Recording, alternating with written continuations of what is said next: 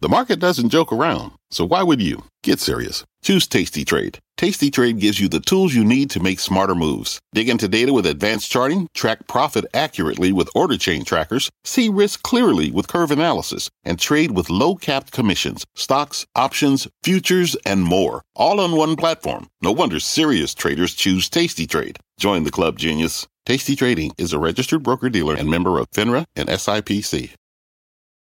Market moving insight and analysis. Join Jim Cramer, David Faber, and me, Carl Quintanilla, on the opening bell hour of CNBC Squawk on the Street.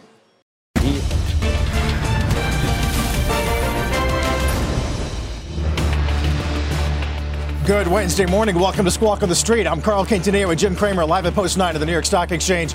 David Faber has the morning off. Futures are solid on this Fed day, thanks in part to some decent guidance, not just from Google, Microsoft, but also Texan, Hilton, T-Mo, Waste Management, Visa. We will get to all of it. Durables with a nice beat as well. Our roadmap, two big hours ahead. The CEOs of Boeing, T-Mobile, Chipotle, Mondelez, plus an exclusive with Senator Elizabeth Warren calling rate hikes, quote, an ineffective inflation cure.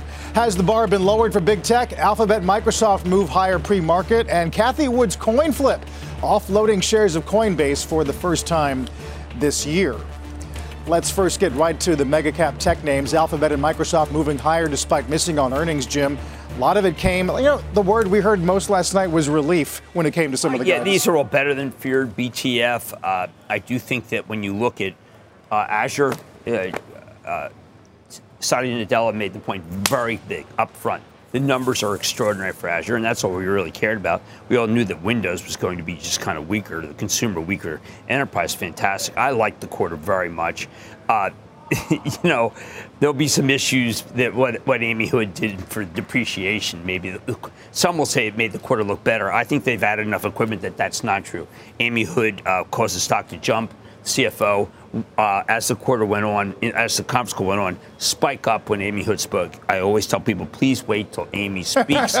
Known Amy for 30, 35 years, is getting long in the tooth. Uh, look, Alphabet, I thought was another one which was just better than feared. I mean, but they're spending a lot of money on uh, Google Cloud. That also has big read-through for high-performance computers, uh, AMD, NVIDIA, and Marvell Tech.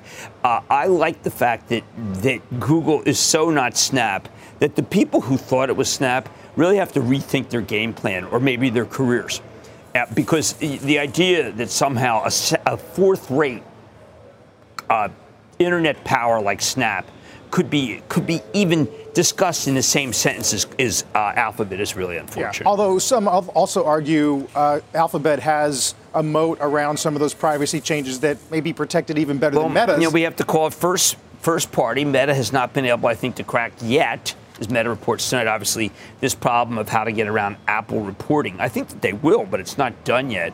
The strength in Meta, I think, can still come from from Insta ads. Uh, there are many of the, but many of the companies. I'm just talking to, to, rank, to Ben Keyser. What are they doing? They're spending a lot of money on digital, but money tends to go toward Amazon and Google. Uh, it'll be interesting to see what Amazon says, by the way, because a lot of people are very concerned that Amazon has lost its edge. Now, I know that's not tonight, and I really, I, I really don't want to conflate anything that's tonight because there's so much going on. Yep, yep. But I, I think that Amazon actually could be similar to what we see. I In actually Alphabet. think that Apple could be similar to what we see. And what these are really, we've come down enough that if we hear anything that's better than feared, we bounce. Uh, if it comes out that it's come down and it's even worse, like Snap, where there were many people who had a buy on it, then it can still get crushed. But a better than feared is working. Uh, when I looked at Alphabet, there was nothing I liked about it. Everything was bad. Yep. And yet the sum total of it was good. Yeah, yeah. Uh, the uh, the operating margin miss, obviously the headline miss, and then also the discussion of what this whole reset has done to the corporate mindset. This is what Right. Pichai said last night. Take a listen. It's a good time to sharpen our focus. Uh, personally, I find uh, moments like these clarifying. It's a chance to digest and uh, you know make sure we are working on the right things as a company with uh, taking a long-term view, uh, making sure we are continuing to invest in deep technology and computer science and doing differentiated work and gives a chance to assess everything we are doing uh, with uh, with a critical lens and and reallocate uh, resources to our most uh, critical uh, priorities. By the way, um, 15 billion of buybacks in the quarter is ni- up nice sequentially. Right. I mean, look. I mean, the sum total of of, of what happened. It's the sum total of our fears completely dashed. In other words, you're seeing companies pull away. I mean, Alphabet is pulling away from everyone. There's no one even going to touch them in terms of search. Uh, Microsoft is pulling away uh, in terms of Azure. It's doing incredibly well. I'm surprised that Alphabet's still willing to put so much money toward Google Cloud, but they do think that they have a good hand. Uh, search is amazing. And I think that one of the things I'm really upset about is that people keep talking about advertising being down. I have said from the beginning that the advertising dollars will just go to the winners. Mm. Uh, I remember in Philadelphia when the Philadelphia Inquirer passed the bulletin as the largest paper. The Bulletin got no advertising, and the Inquirer got it all. We are seeing the same thing happen right now. The most effective ROI is Alphabet advertising. It is very interesting to me, by the way. I don't understand why Alphabet doesn't tell that story better. I mean, maybe that's a story that, that you don't want to hear if you're. Uh, uh, if you're a senator from Illinois, say, who uh, senator, or no, a senator from Minnesota, there's a lot of people in the Senate who are very worried that what's happening is, is that Alphabet is steering people toward the right places. At the same time, if you're an advertiser and, and you're a customer, don't you want to be steered? Uh, that's usually if you have intent. Yeah, right. Like I mean, I think because you mentioned Senator Warren, so I really got the Senate on my mind. Uh, the senators seem to be uniquely focused on these companies, as is the uh, as the FTC. The Justice Department is more focused on spirit. And I think, and I just want to tell people right now who are advising the Spirit, advising uh, on JetBlue, um, you're making a lot of money for nothing. And it's really shameless because yeah, your deal will not go through. You've been your deal will not go through. You, you've been critical of the deal for a while. Well, I mean, look, just pay me. Pay me five dollars. I give you much better advice. I know more than you. I did better in antitrust than you, and I've got better contacts than you. Done. We'll talk some airlines. Obviously, we'll keep covering uh, Alphabet, Microsoft, and we'll watch Boeing today uh, out with some uh, results before the bell. Uh, pretty good cash flow numbers. Let's get to Phil LeBeau alongside Dave Calhoun. Hey, Phil. Hey, Carl. Dave. You Phil. missed on the top and the bottom line, but Carl referenced the cash flow numbers better than expected you talk about this being a quarter that you move towards stability. Give me some, some perspective on the quarter from you as you look at it. Yeah, well, as, as you know, and as we've talked over the quarters, uh, operating cash flow has been our focus. Um, we went to the capital markets. We asked for a big number. They gave it to us, and our objective is to make sure that we and pay you're positive for the and, quarter and get our balance sheet exactly where it should be. So yes, we're positive. We view it as a bit of a turning point with respect to the cash flow generation. Um, and it is a big deal to us. And yes, stability is the word of the day for us. In a world where supply chain constraints grab you every other week, every other month, um, you have to build a production system, engineering system that, that uh, prizes stability. And ultimately, uh, it serves our customers. Let's talk about 737 MAX, and in particular, Michael O'Leary. You know him well from Ryanair. You've known him for a number of years. I do. Look, they had their earnings earlier this week, and he pretty much came at you guys guns blazing, saying what's going on with the Max. In particular, he, they have a number uh, that they expect delivered, I think 200. And he said, and I quote, if there's any delay in delivering 21 of those 200 Boeing aircraft, we think that will be inexplicable and unacceptable. The implication here is that you guys have intimated to them you may not be able to deliver the full complement of airplanes that they're expecting. Yeah, it's uh, first of all, we're not in a fight. He's right, and we need to uh, build a predictable delivery system. And right now, it's not nailing it. Uh, and so, look, our objective is to get to stability where each and every delivery is perfectly predictable. In the supply chain world we're living in right now, that is difficult. But uh, we're not going to be in a fight with Michael. Michael's right. And the good news is it's a reflection of the demand he sees. So there's no issue with meeting the cadence of deliveries that they're expecting? Well, there is an issue with respect to predicting it perfectly. And if you miss by a week with Michael, you're off. And that's, uh, that's, what, we have to, that's what we have to live up to. Um, Dave, Jim's got a question for you. Yeah, Dave, first, congratulations. Obviously, I think that you had a, a big sea change uh, after the air show. Obviously, your, your planes are very much in demand. The president be, will be speaking to President Xi. Uh, it looks like that your competitor is not Airbus, but actually the country of France, with Macron di- directly getting orders for, for countries uh, making a big appeal in China. Uh, what would you say if you were advisor to President uh, Biden about talking to Xi to get those orders so that they don't all go to France? Well, look, Jim, it's the, it's the perfect question. Um, we are in the midst of uh, geopolitical tensions, without a doubt. Um, we congratulated the French when they, when they did do their deal.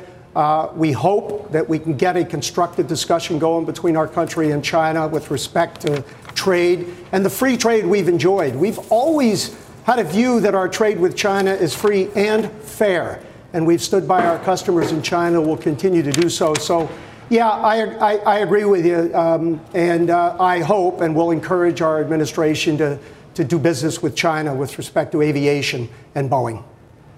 You know, uh, Dave, I'm very impressed with free cash flow, very impressed with what I think is going to be a very good cash number by the end of the year. People have always been worried that, well, a secondary, you know, you, that a big offering is in the midst. But right now, with the momentum you have, with the possibility the FAA is going to make some approvals, it'll be very exciting. It looks like to me that you got clear sailing, at least for the next four quarters. Is that fair? Um, it's definitely, uh, in contrast to the last four quarters, a fair statement. Um, I will never consider a quarter uh, going forward as, as a free, uh, you know, sort of a free pass. But yeah, things look a lot better for us, a little more predictable on a lot of fronts. Um, we have cert activity going on with our airplanes. We're confident and feel good about how that's going. The FAA relationship has been constructive. So these are all things that are favorable for us and thinking about our move forward.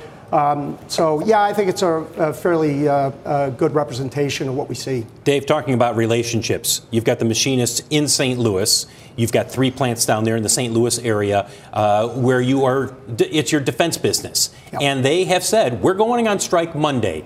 Can you avert a strike? Uh, because right now they're they're asking for hefty increases in, in both compensation as well as retirement benefits. Yeah, and I don't know the answer to that. This is a reflection of the macro world we're in.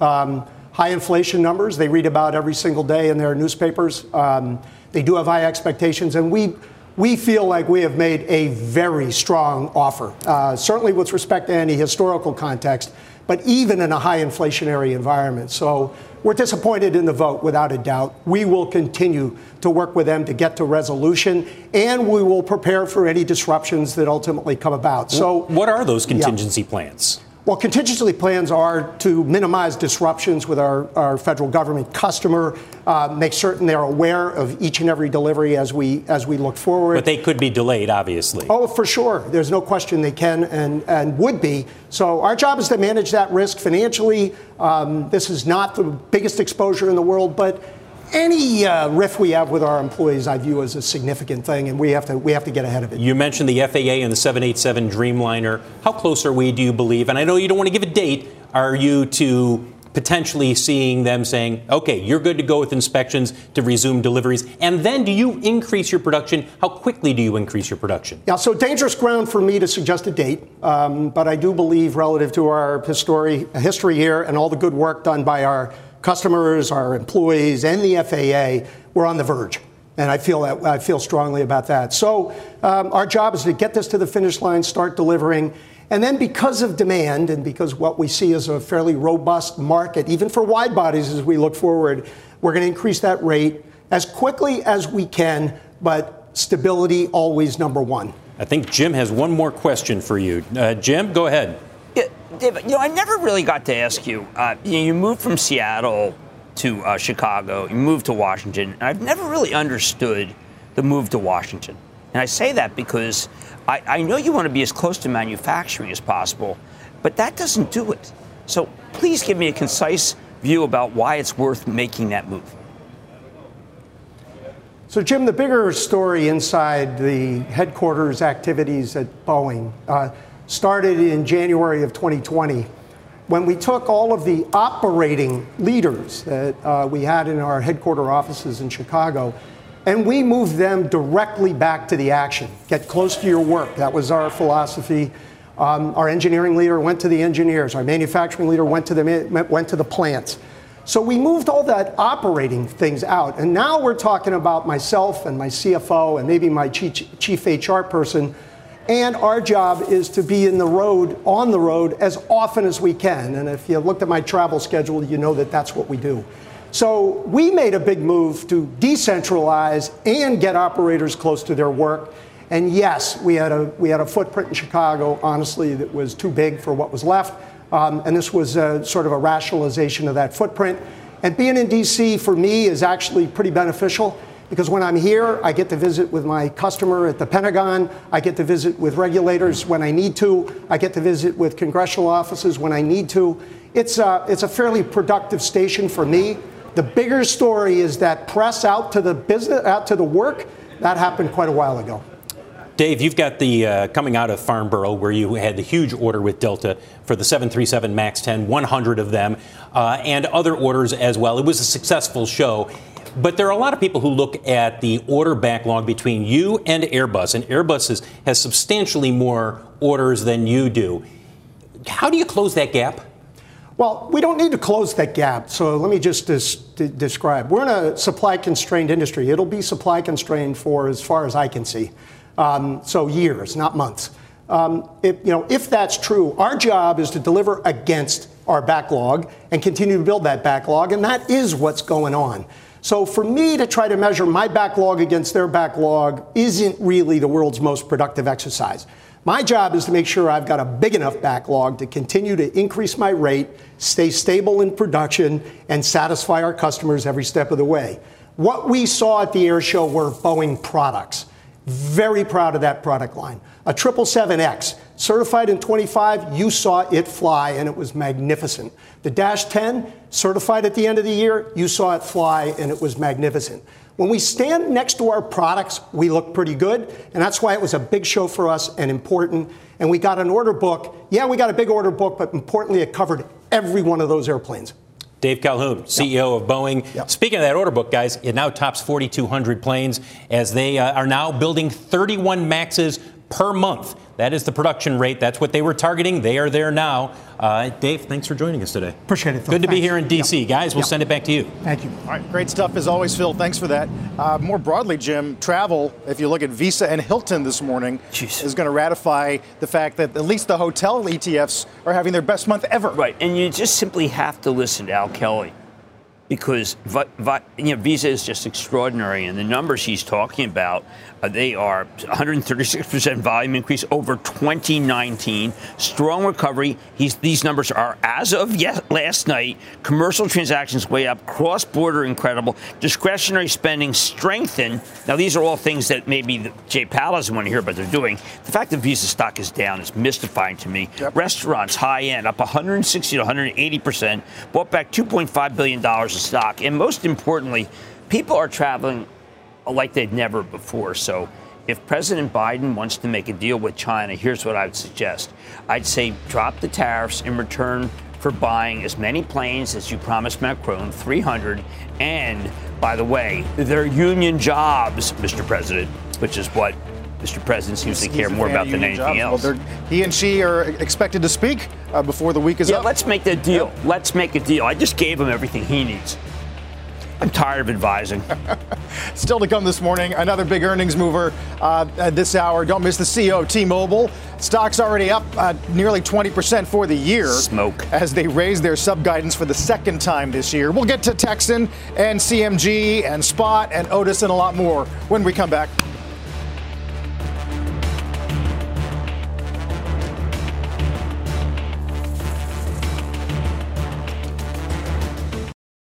Let's get straight to the point. You want to grow your portfolio to fight rising costs of inflation or pay off your debt, or anything standing in the way of you and financial freedom, right? Yahoo Finance, our sponsor today, can help.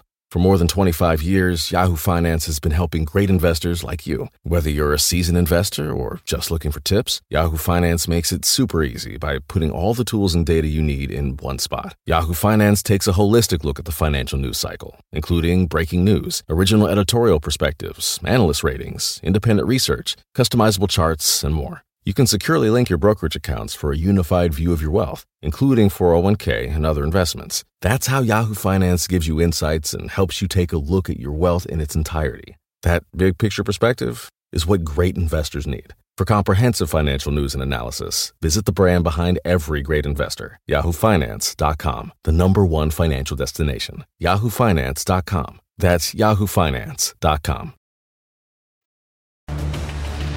Pre market gains holding in there as we are obviously on Fed watch this afternoon. We're awash in corporate results and some macro as well. Durables came in, second best number of the year, and wholesale inventories four tenths above expectations. That is going to have big implications for the GDP number tomorrow.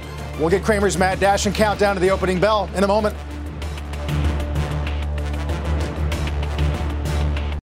The spirit of performance defines Acura, and now it's electric.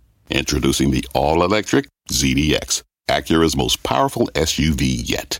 While what powers their cars may change, the energy that makes Acura never will.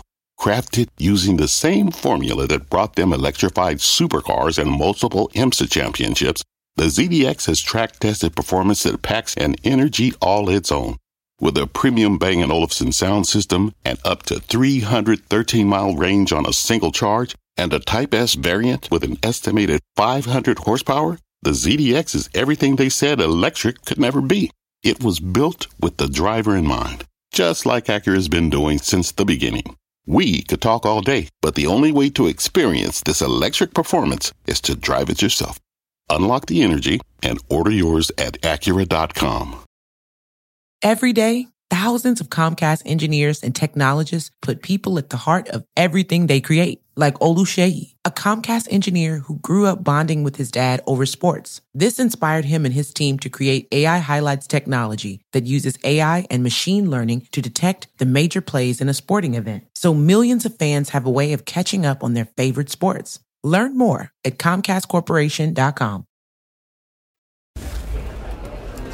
Time for Cramer's Mad Dash ahead of the opening bell. Jim, you've been taking a, keeping a list of companies with better than feared yes, results. Thank you very much. Texans, one of them. Yes, I think actually they may be much better than feared. Texas Instruments had a terrific number. They're they're not an eloquent company. They just tend to tell it as it is. This stock is going to break out here. And the reason is because they not only had unbelievable automobile business revenue of 560 million above the midpoint guidance, pretty extraordinary, but they said they can shift. They can take these machines that make personal, which has been weaker, and switches to auto, which is just music to Jim Farley's ear. Ford reports this uh, this evening, and also to, to Mary Barra. So I just see there's no sense in selling this stock. The semis have been pulled down endlessly. It's been just a horrendous group. Texas Instruments is going to distinguish itself as being sharply better than expected. They keep buying back stock. It's a very well run company, but it's a company that just doesn't ever brag. Yeah. But they should have this quarter. Guiding ahead after NXP and after the chips bill's probably going to go. NXPI was just fantastic again for auto. People are so gloomy. Now, do we have a great number for Qualcomm? Uh, I would rather be in Qualcomm than not be in Qualcomm, which is why my trust is in it. But can I just tell you, main thing here, don't forget Google. That's great for Marvell. That's great for AMD. And that's great for the most hated stock I've ever seen, NVIDIA. Oh, yeah. And we'll get Qualcomm tonight. We'll get the opening bell coming up after this break.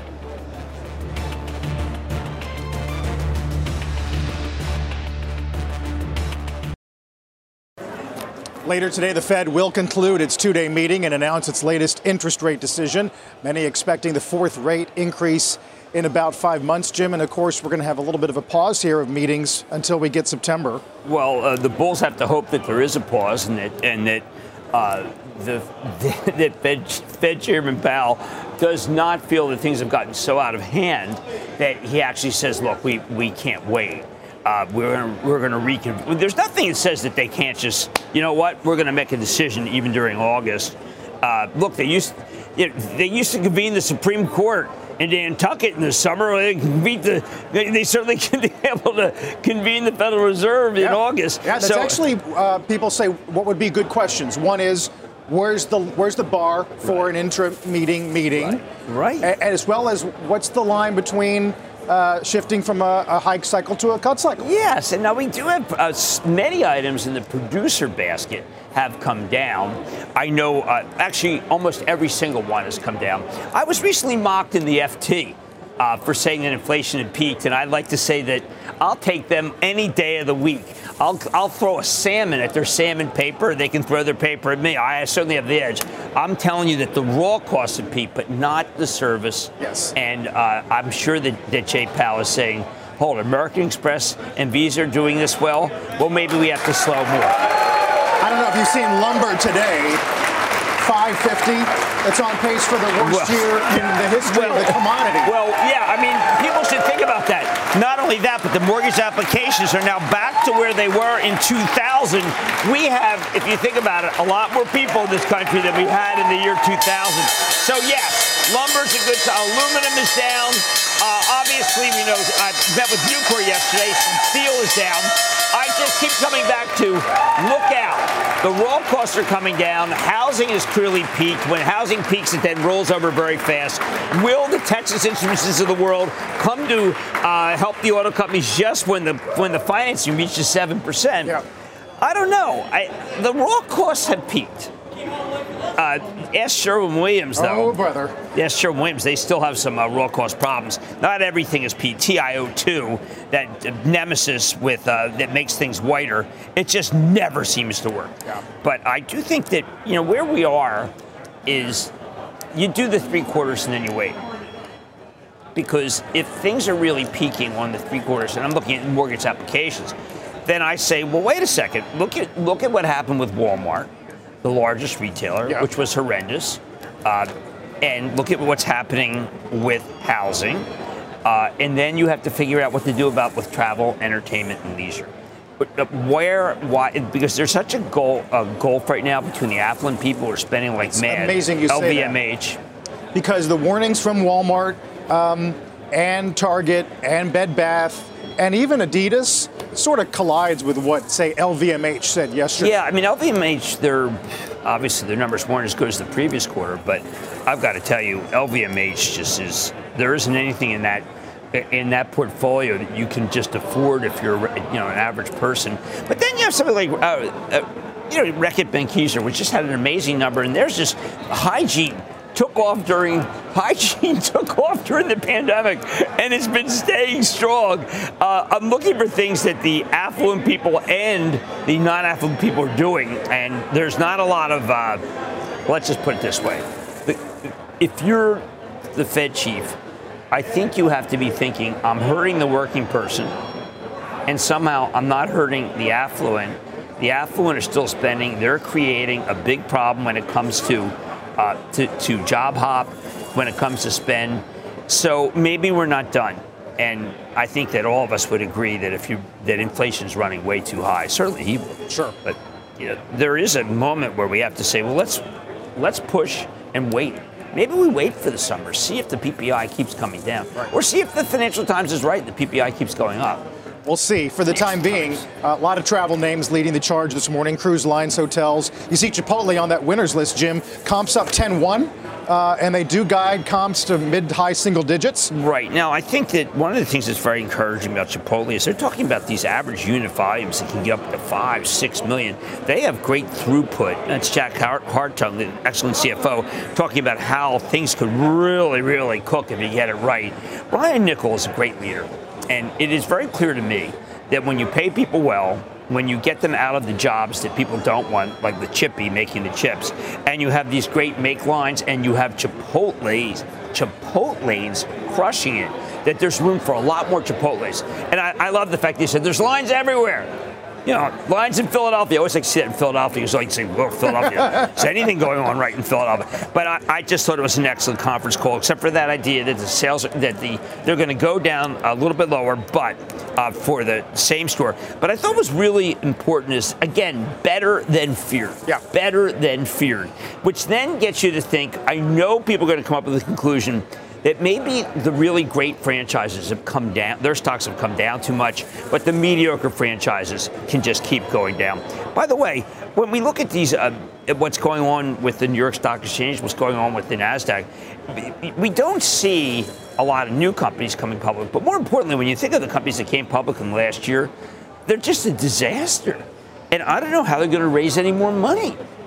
I mean, what do you do? There's an F-45. Do you remember that the the the company that Of course, we, we talked to them on the floor. they uh, can they canned the CEO. I mean, I- they can. them. The numbers were horrendous there. Uh, I just find that there's a lot of imp- Weber. I mean, maybe Weber is very much what I'm most worry about, which is large debt, slowdown, people still in it, high penetration, high penetration, versus some of the companies that really were ter- terrific this morning. See, I, I, I just think when you go and listen to Microsoft and you listen to what Azure is doing, you realize they have the better mousetrap.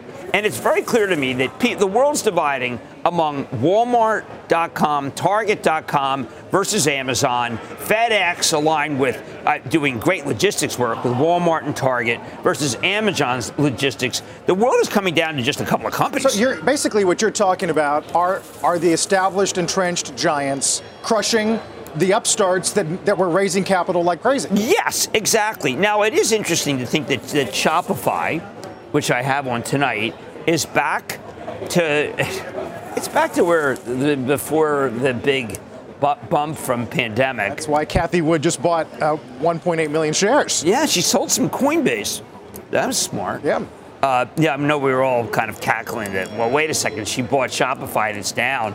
Well, no, but I mean the stock has come down a great deal. It actually looks like the chart of what happened with the pandemic. There's, the stock has been very much in keeping. Some people were telling me, listen, you know, Jim, it should never been where it was, and I agree with that. But I also know when I speak to Harley tonight uh, that there is, they didn't wipe out the small, small, medium-sized business cohort. Uh, they just didn't. It's still thriving. See, I think a lot of people are really caught here, really caught, Carl, because there's so much that is good. And you, remember, Al Kelly Visa represents a lot of the country. American Express represents a lot of the country. Now you can say, Jim, they only represent the wealthy. But I would say, no, they represent the middle class and wealthy. Yeah. Fed job not done because of that? I guess. Yeah. Your point about uh, the COVID pull forward, uh, the big head fake, uh, the normalization, uh, it, whether it's Shopify, Spotify as well. Uh, the guidance sort of mixed, and they're going to reduce hiring by 25% in the back half. Yeah, and Spotify, they just added millions of users, really beat monthly users by 5 million. Uh, ads still doing okay. Uh, I think that one of the, you know, this is exactly. here's another way to look at it. Exactly. Shopify brought down by Netflix. Okay, uh, Google brought down by Snap. Well, uh, you know, Snap. Can we just you know, I stick a fork in it. Uh, Netflix is obviously kind of, for the moment, wayward. And these, Netflix also brought down Disney. Now everyone's cutting numbers. I mean, my Chapel Trust owns Disney, and I hate Evercore today. I hate Mickey and Minnie, and I throw darts at them every night. And yep. believe me, I don't even. I'm starting not to even. I mean, I'm starting to regret the ten times I went to, to Disney World. But isn't that one cheap? What does it take to make that franchise cheap if travel's so strong? Uh, I mean, Evercore today cuts it. They were at 150, they go to 130, but they also cut Live Nation, they cut Fox, they cut Warner uh, to 25 from 40. Yeah, I, I, think that Warner's balance sheet is awful. No one, no one put the wood to Paramount today. I think they include uh, one of their cuts. Oh, good. I just want to be sure that there was no nothing positive yes. about Paramount because it's really important that even though they had a great schedule and they've done a lot of things right, it's important to put the wood to Paramount every single day. By the way, I mean, there's some companies that just they're not getting any breaks. Uh, PayPal we haven't talked about Elliott yet. No, there you the got story. They finally. I mean, look, I have no idea what Elliott wants to do, but I will tell you. And the journal doesn't know the size of the stake. No, no, but you know, I would. When I look at it, here's some things they could think about. They got a tremendous customer base. They got 400 million consumers, uh, but the op-ed, the spending has been out of control. Uh, they don't really. They're still looking for a CFO. The free co- the free cash flow yield is extraordinary here. Um, they have Braintree, which is an amazing, uh, amazing division. Venmo, which has not been monetized. They're, the cost structure is way, way too high. So there's a lot of work that could be done there.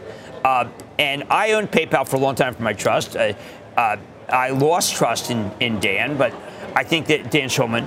But I think that the franchise has come. Uh, the franchise has tremendous value, which is what I saw and I totally understand why the stock would be up this much, if not more, because there's a lot of room for Elliott to really push. Some of the industrial names, Jim, you got Otis and Waste Management at one month highs. Waste Management was just sensational, and I was you know, the stock has been just paused. Uh, the initial read on Otis was so negative, and yet Judy Marks has just done a remarkable job. Remember, this is uh, this is Otis worldwide without any help from China whatsoever. Fantastic numbers in Europe, service revenues extraordinary. The margin in service revenues. I mean, you know, China does they still inspect? I mean, it isn't like they say, you know what, we got to cut back on safety. Yeah. They don't do that. As a matter of fact, Xi is actually addicted to safety, which is one of the reasons why he won zero COVID. Uh, but I thought that Otis did a remarkable job. They're returning a lot of capital. Judy Marks should be celebrated because construction has been good and she's been getting her fair share of it. As Nucor said to me yesterday, construction is good in this country. Now, again, I mean, I keep I keep caveating by saying, does Jay Powell say, look, construction is good, spending is good, inflation is too good? We got to slow this thing down. We got to slow this monster down. This monster is just doing very, very well. Uh, yeah, Otis, as you as you point out, Jim, new equipment orders up 16. That's incredible. Some, a lot of people use waste management as a, as an economic bellwether. I think that's right. More trash, you're creating more output. I think that Jim Fish has done a remarkable job. Remember, they are a construction-oriented company. When you're building housing projects, that's their best business. Their worst business is refuse collection. Uh, of course, they do a lot of that. Jim's been instrumental, by the way, in trying to get his trucks to be uh, less, fewer diesel. Uh, he's also very well known for perhaps having the single best golf tournament done at the same time as the Super Bowl. Yes. Uh, I, I, think Jim is remarkable, and he. A lot of analysts continue to doubt him, and that's a mistake. 28 times earnings, people think it's too much. I don't think so. They are doing a terrific job.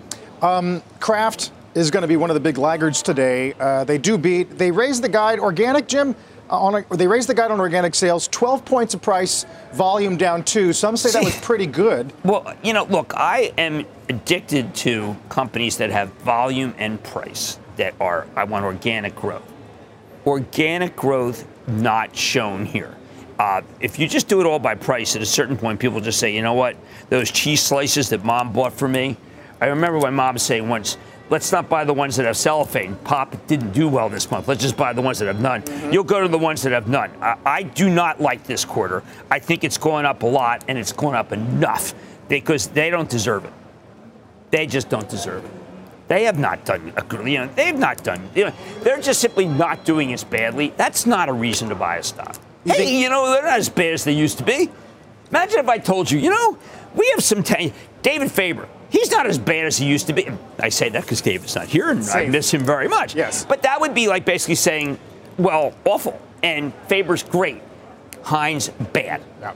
Okay, uh, there. Well, we're going to watch a lot of the CPG companies, especially in the wake of the Walmart. Mondelez, hanging in there. Yep, yep. I thought Dirk's doing a good job, but uh, Kimberly Clark, uh, another uh, price target downgrade, and we mentioned Sherwin Williams. This is all enterprise. Enterprise is good. If you listen to Microsoft, you don't feel any any reassurance about consumer. Uh, matter of fact, consumers just slowed down dramatically. We're but gonna, enterprise is very good. We're, we're gonna, finally we're going to talk to Mike Sievert at T-Mo in a little bit, but do you think that they at all echo what we heard from Verizon NT last week? Um, in terms of overdue bill concerns. I, uh, my, my, friend churn. John Legere, and I can call him uh, my friend because he's no longer the CEO, always called them dumb and dumber, but would never identify which ATT, which is Verizon, dumb and dumber. Yes. I don't think we need to worry about it. We can just call them both dumb because T Mobile is crushing it, crushing them. It must be, it must be hard. I mean, Hans Vestberg, listen to me. You got to do better. You're killing people. Uh, they definitely got someone on, on, on the prowl. Uh, we're going to talk to Sievert, as we said later on, along with an exclusive with Senator Elizabeth Warren. Oh, yeah. Calling rate hikes an ineffective inflation cure. Bit of a back and forth with Larry Summers last few days. Before we go to break, take a look at the bond report as we await the Fed decision and press conference later on this afternoon. Uh, you do have uh, the 10 year and the two year continuing to invert the levels you really haven't seen since 07, uh, the dot com bust, two year back to 304. We'll be right back.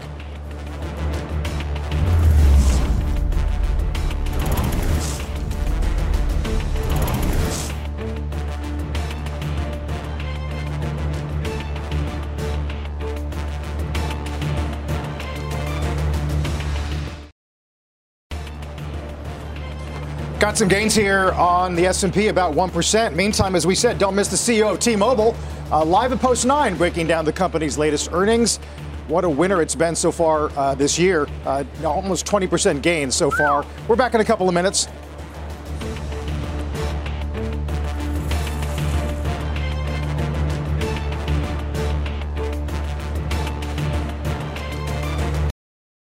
Shares of T-Mobile gaining this morning after reporting second quarter results. Company raising its outlook across the board, reiterating its commitment to not raising rates on customer plans.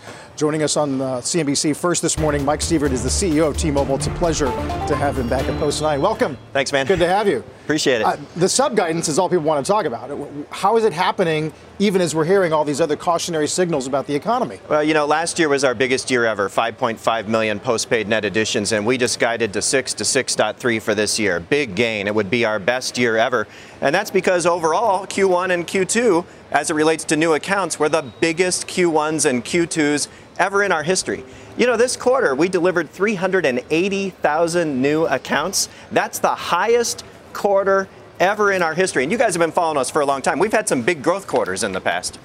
But didn't you leave a lot on the table? Your competitors, Dumb and I'm sorry, ATT and Verizon, they raised prices big, citing inflation. It looks like you're keeping prices steady.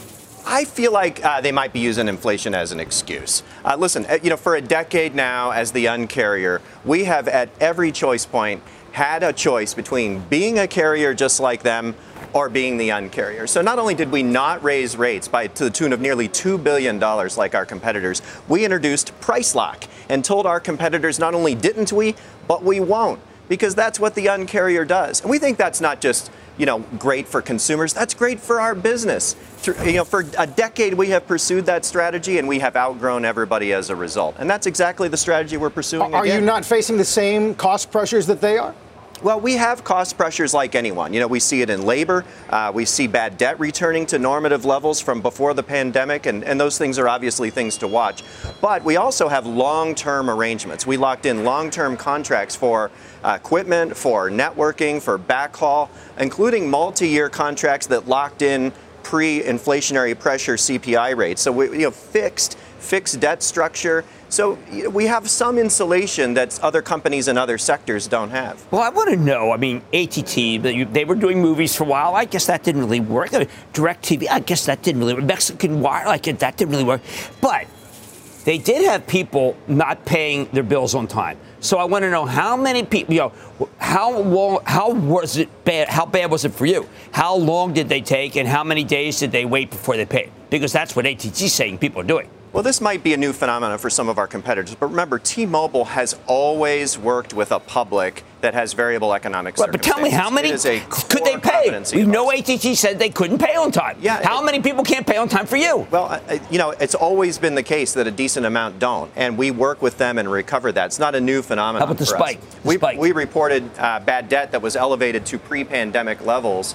But that's an area we're really comfortable with. In that same report, we guided EBITDA up because we're comfortable at these levels and we know how to manage customer relationships. So you didn't have the problem. Like You're this. saying basically no. you didn't. Even though, did you ever get into the movies well, well, you know, we're, good we, we are a pure play mobile internet company in an era where all content and communications of all kind have left their linear forms and landed on the internet, and the internet's going mobile. And so being the nation's leading pure play mobile internet company is a great place to be. And you can see that in our record growth in home broadband net ads, where I right. think we'll be the leader this quarter. 560 net ads, 560,000 net ads. But how about uh, churn? I mean, because Verizon's always been the king of churn. Well, uh, this quarter we reported 0.80 below Verizon for the first time ever in our company history, and that includes Sprint. That's the blended number, including Sprint.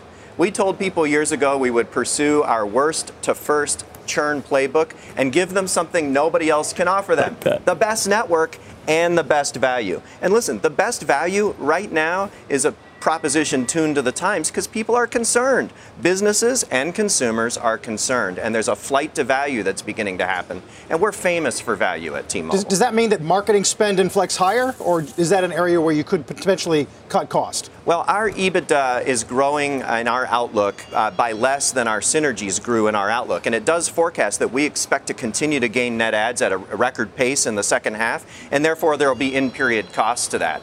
And so, yeah, we'll be spending into this success because our value proposition resonates with consumers now. And that's in the long term interest of our shareholders. You talk about churn, basically normalizing to pre COVID, right? Do you think other metrics are all going to normalize within the next 12 months? Well, Things that we saw happening before the pandemic hit? It's hard to tell. It's a different world now. You know, for example, during COVID, we saw, I think, an increased focus on broadband. And you know now it's obvious that the mobile market is is equally as important. You know that long-term trend was probably right. distorted for a couple of years. So now in broadband, you know we may see some weakness at just the time T-Mobile is showing up to take share. I mean 560,000 net adds. That'll that'll put us uh, perhaps higher than everyone else combined in the broadband. Okay, let's just go a little macro. The Fed meets today. Uh, I'm trying to find out everything that has stayed in price or gone down. Uh, T-Mobile, I was very concerned when ATT raised price in Verizon that that would be something that's right on, in the consumer's wheelhouse. I want to be sure you're keeping prices steady. So obviously, if you're paying more for Verizon, like I have, I, I threw away my phone here. Um, then you, the prices are going to stay steady. This is something that the Fed does not need to worry about because everybody has a phone. Well, you know, we'll have. I can't speak for my competitors. They've already taken major uh, price increases. Who knows if they'll take more? Um, they'll probably measure how it went.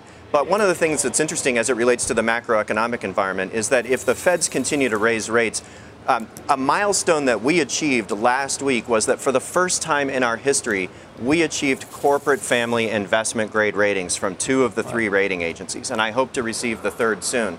And so our cost of debt is actually falling in an environment where the Fed may be raising rates. By, are you going for the NFL, going for the DirecTV contract for NFL? no, no, probably won't compete have, for that one. What series do you have coming up? And there's some series that I should be watching? You're ruthless. Do you know, do you know yes, I am ruthless because he didn't cut his you dividend. We were the what? first ones to provide Netflix for free to everyone, and we started this movement of combining media, but we didn't get into the media business. We went right to the big guys and said, Will you be our long term partner? And we've been partners for many years. Okay, who's Petey?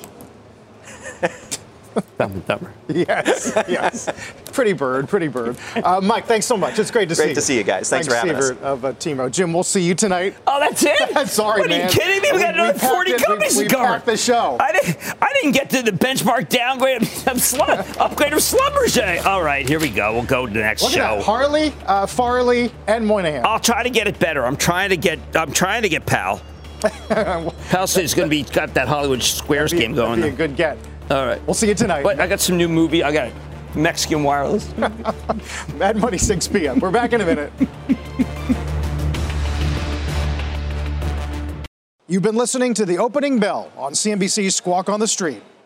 Top Thrill 2 is like no other course. Two 420 foot vertical speedways, three launches. All right, let's talk strategy. Copy that, driver. Go for maximum acceleration off the start. Roger that. You've got a short straightaway to push from 0 to 74 on the first vertical speedway. And what about the rollback? Rollback will set you up for an explosive reverse climb 420 feet in the sky so you reach zero G's in total weightlessness. 420 feet of straight up speed. Let's get it. Top Thrill 2, the world's tallest and fastest triple launch strata coaster. Get your tickets at cedarpoint.com.